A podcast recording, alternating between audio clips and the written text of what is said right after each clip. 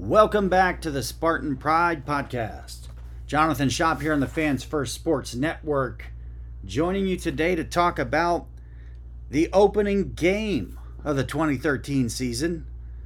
Western Michigan, Friday night of Labor Day weekend, a nice Mark Hollis inspired Michigan State tradition that took a little break, but we're excited that it's going to come back and hopefully stay for good later this year to start your Labor Day weekend. Now, between now and then, and if you're joining us later, if you're picking it up somewhere in the summer or even in the fall, we are taking a complete look back at all things 2013. Michigan State, of course, 13 and 1, Big Ten champions, Rose Bowl champions, third ranked team of Mark Dantonio, the highest ranked team Michigan State's had since the glory days of the 60s when the sport was different, the ranking system was different, etc. So, so far we've looked back via the outlook moving forward off season, going from 12 to 13. The outlook moving forward is on the Substack as well for the start of fall camp. And in that edition, we focused very specifically on the receivers for one very important reason they were going to have some work to do. You know, nothing disappointed 2012 for Michigan State like the offense. It really did all start up front. The problems were most evident at the offensive line, as we have discussed. There were some quarterback up and downs, but to be honest with you, there are probably more ups than downs when you look at what happened at Boise State, Indiana, Wisconsin in overtime, and then, of course, although a different quarterback, Connor Cook in the Wild Wings Bowl out there way late at night. There was that comeback too. So quarterback wasn't really the problem. The problem was the offensive line, depth, injuries. the problem was a lot of receivers dropped a lot of balls. So when you look at that article, we talk real specifically about what kind of talent Michigan State had and what they needed to do to really advance and take the next step from a team that somehow ended up 7 and 6 looking back you see 10 wins of talent or more to a team that goes 13 and 1 there was a lot expected of Michigan State football in 2013 there was a lot expected in terms of improvement. We knew the offense had to come out much better than it was in 2012. We knew the Spartan special teams had to get back to normal. We did not think there was a lack of desire at Michigan State. There was no question there was not a talent deficiency, and certainly the defense was already getting reputation to be one of the best in the country because it was. So as we started 2013 with the outlook moving forward for Western Michigan, hopes were high that Michigan State would come out flying on that Labor Day Friday night. I don't know if you remember what happened. It did not exactly go that way. We're going to talk about it next, right here on the Spartan Pride Podcast, Fans First Sports Network.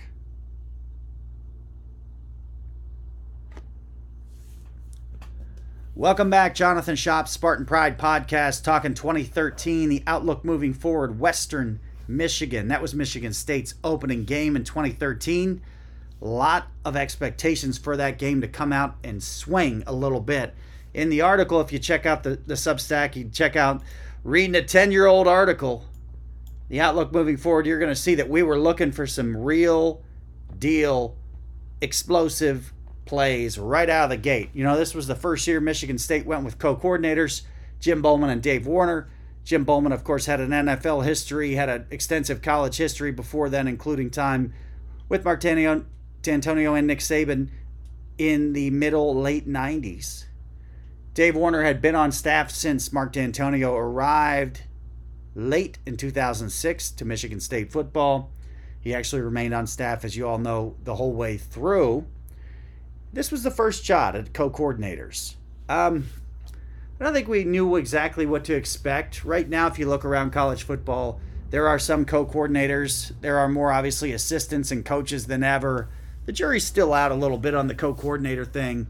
Uh, at Michigan State, the responsibilities seem to be carved up pretty well, but we weren't sure what was going to evolve out of it, and it did not start well. It really didn't start well. You know, Michigan State only wins 26 to 13 against Western and is left with a lot more questions than answers, including on the offensive side of the ball. If you remember, as we see this article, look at it, it's like, are you really serious? Riley Bullough is maybe going to take runs for Michigan State at tailback. It's funny to look at it now because Riley Bullough, of course, goes on to play very well at Michigan State as a linebacker, plays in the NFL for a while, gets some hard knocks fame, if you remember, when he was down in Tampa, and didn't really carry the ball very much. So it is amazing how far the 2013 team came, and they really didn't jump out of the gate at all.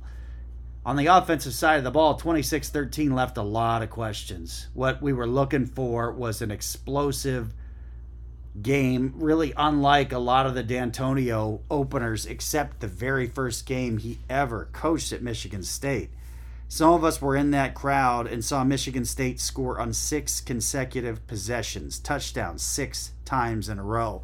That's the kind of dream opener you're looking for. Of course, that's what you want in 2013. That's what you want in 2023. That's what you want pretty much forever for your ball club. It was not meant to be. So, as we looked ahead to the Western game, it was not lost upon us that we don't know who the quarterback's going to be. Looking for something from Maxwell, uh, trying to get an idea of who else might play because there's a new quarterback coach as well. And nothing really went very well. It simply didn't go too well, and Michigan State is left at the end of the Western game to wonder is this going to go south from here, or is it possible this offense is going to get better? You are listening to the Spartan Pride podcast on the Fans First Sports Network. It's Jonathan Shop. Welcome back, Spartan Pride podcast. Talking the outlook moving forward, 2013, we are looking ahead to the first week of the year. Western Michigan, the defense was expected to dominate. The defense, uh, you know, I talked about in that article just how far things had come. One of the very best performances in Spartan Stadium history was a guy named CJ Bacher of Northwestern in 2007. If you remember that game, it went to overtime, and CJ Bacher looked like John Elway and Joe Montana combined. He had 520 yards of passing. He passed for five touchdowns. It was beyond belief how good he looked. And that kind of sent some fans on a head scratcher if, if Pat Narduzzi was the guy to, to coordinate their defense. Uh, yeah, he was. and by this time, we knew that he was. And thankfully, his defense showed up that first week and, and just kept things in check. Uh, Western scored 13. That was a horrible Western Michigan team. They won one game by one point. PJ Fleck, an important year for him, a year that he remembers, his worst year as a coach. But this was not a good open for Michigan State. Uh, in many ways, the defense was okay. Um, the offense was not. And the special teams was searching. Special teams was without a doubt searching. One of the guys we pointed to, though, in that article was Marcus Rush. And it's funny his name hasn't come up yet because that's kind of the way it was for his entire career. Marcus Rush is a fantastic college football player, played in the NFL as well. He was a humongous benefit to redshirt a year, and he was a fantastic player pretty much from the start. I think he was a uh, freshman All Big Ten, and he went on to be a really significant contributor.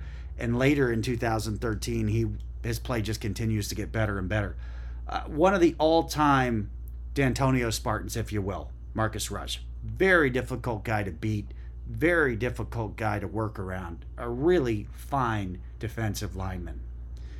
The special teams was, you got to remember, really up in the air. There was thought that Mike Sadler would do everything. There's always stress and attention on the kicking game at Michigan State. As the year would go on, we would see quite a, uh, Uh, a shakeout as far as who was kicking off and who was kicking field goals the first game you couldn't really tell much at all. Really was not very pretty. So the 2013 team did not get off to a good start. You saw on the calendar this team's got to come together and get in shape before going to South Bend. After the opening day, Friday night of Labor Day, Clunker at 26 13 was concerned. And it was not without a warning or focus on it ahead of time. There was an effort and a mention by me of not wanting to see any more kind of Tressel ball play from Michigan State, where traditionally Mark Dantonio might not reveal or do very much in the first games of the year, just get over the hump and um, essentially do what they had to do, just enough to win. In fact, that's kind of what a lot of 2013 was, uh, especially early on, ironic enough.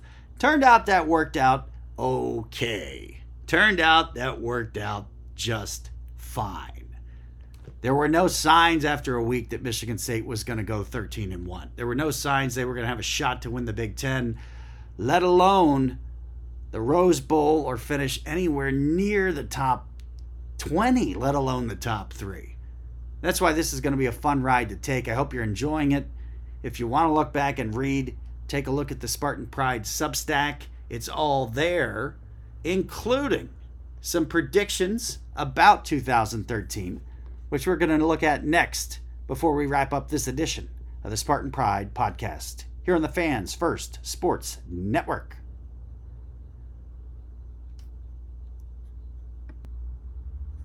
Jonathan Shop back with you here, Fans First Sports Network, Spartan Pride podcast, looking back at what we were expecting from Michigan State football in 2013 with the opener at Western.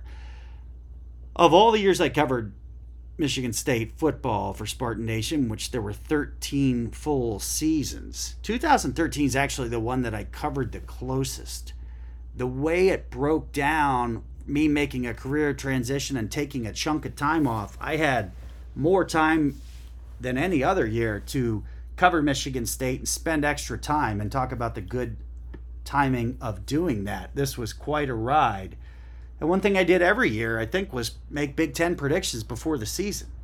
It's kind of funny to look at them because I had Ohio State at 11 and 1, which turned out to be less. If you remember, that Ohio State team was actually 12 and 2. They went 12 and 0 and they lost their last two. Nebraska had over at 10 and 2, and I think they were a ball club that only won nine. Um, so we weren't far off there. And further down the list, because what I would do is the Big Ten teams plus Notre Dame.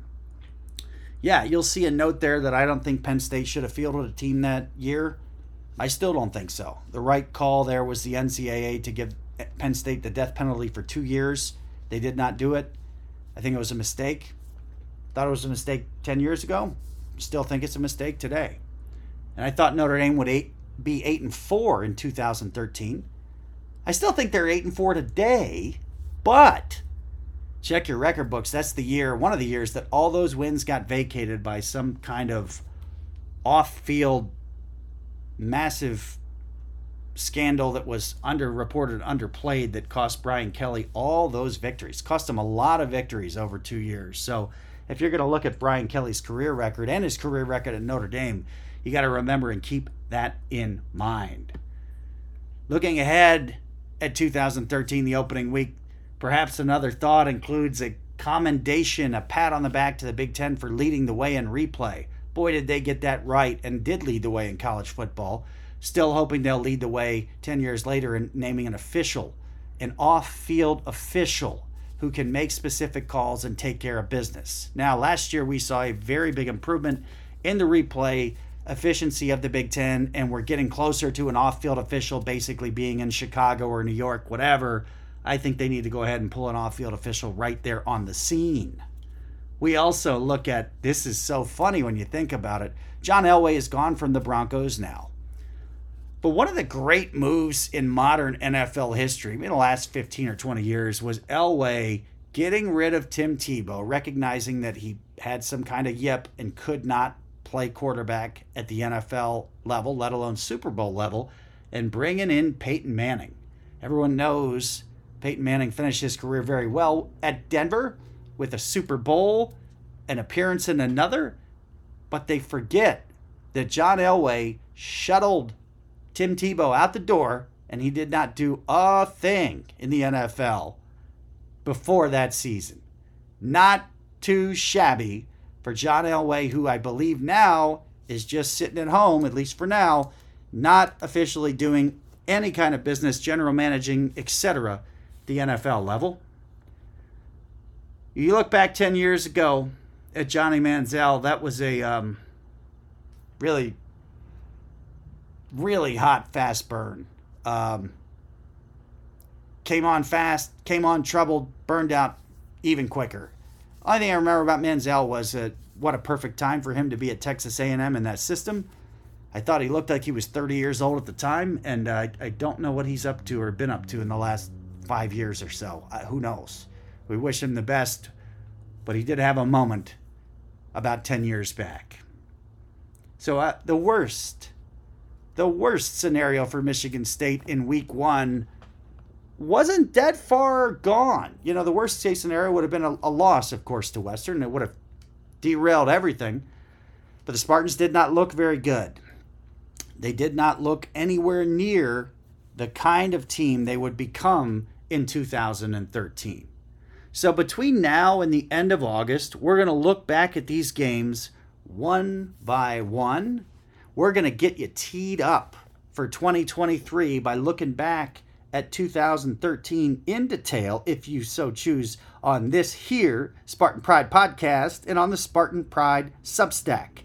We are talking about the 13 and 1 2013 Michigan State Spartans. We got a lot of cool stuff coming ahead in the weeks and months ahead, and this thing is going to wrap itself up probably right in the last day or two of August when we revisit that magical Rose Bowl comeback win that landed the Spartans a final ranking of third in 2013. Chase it again. A 10 year look back at the 2013 Michigan State Spartans. We're going to do this probably every Friday with a couple extra at the end, right here on the Spartan Pride Podcast on the Fans First Sports Network.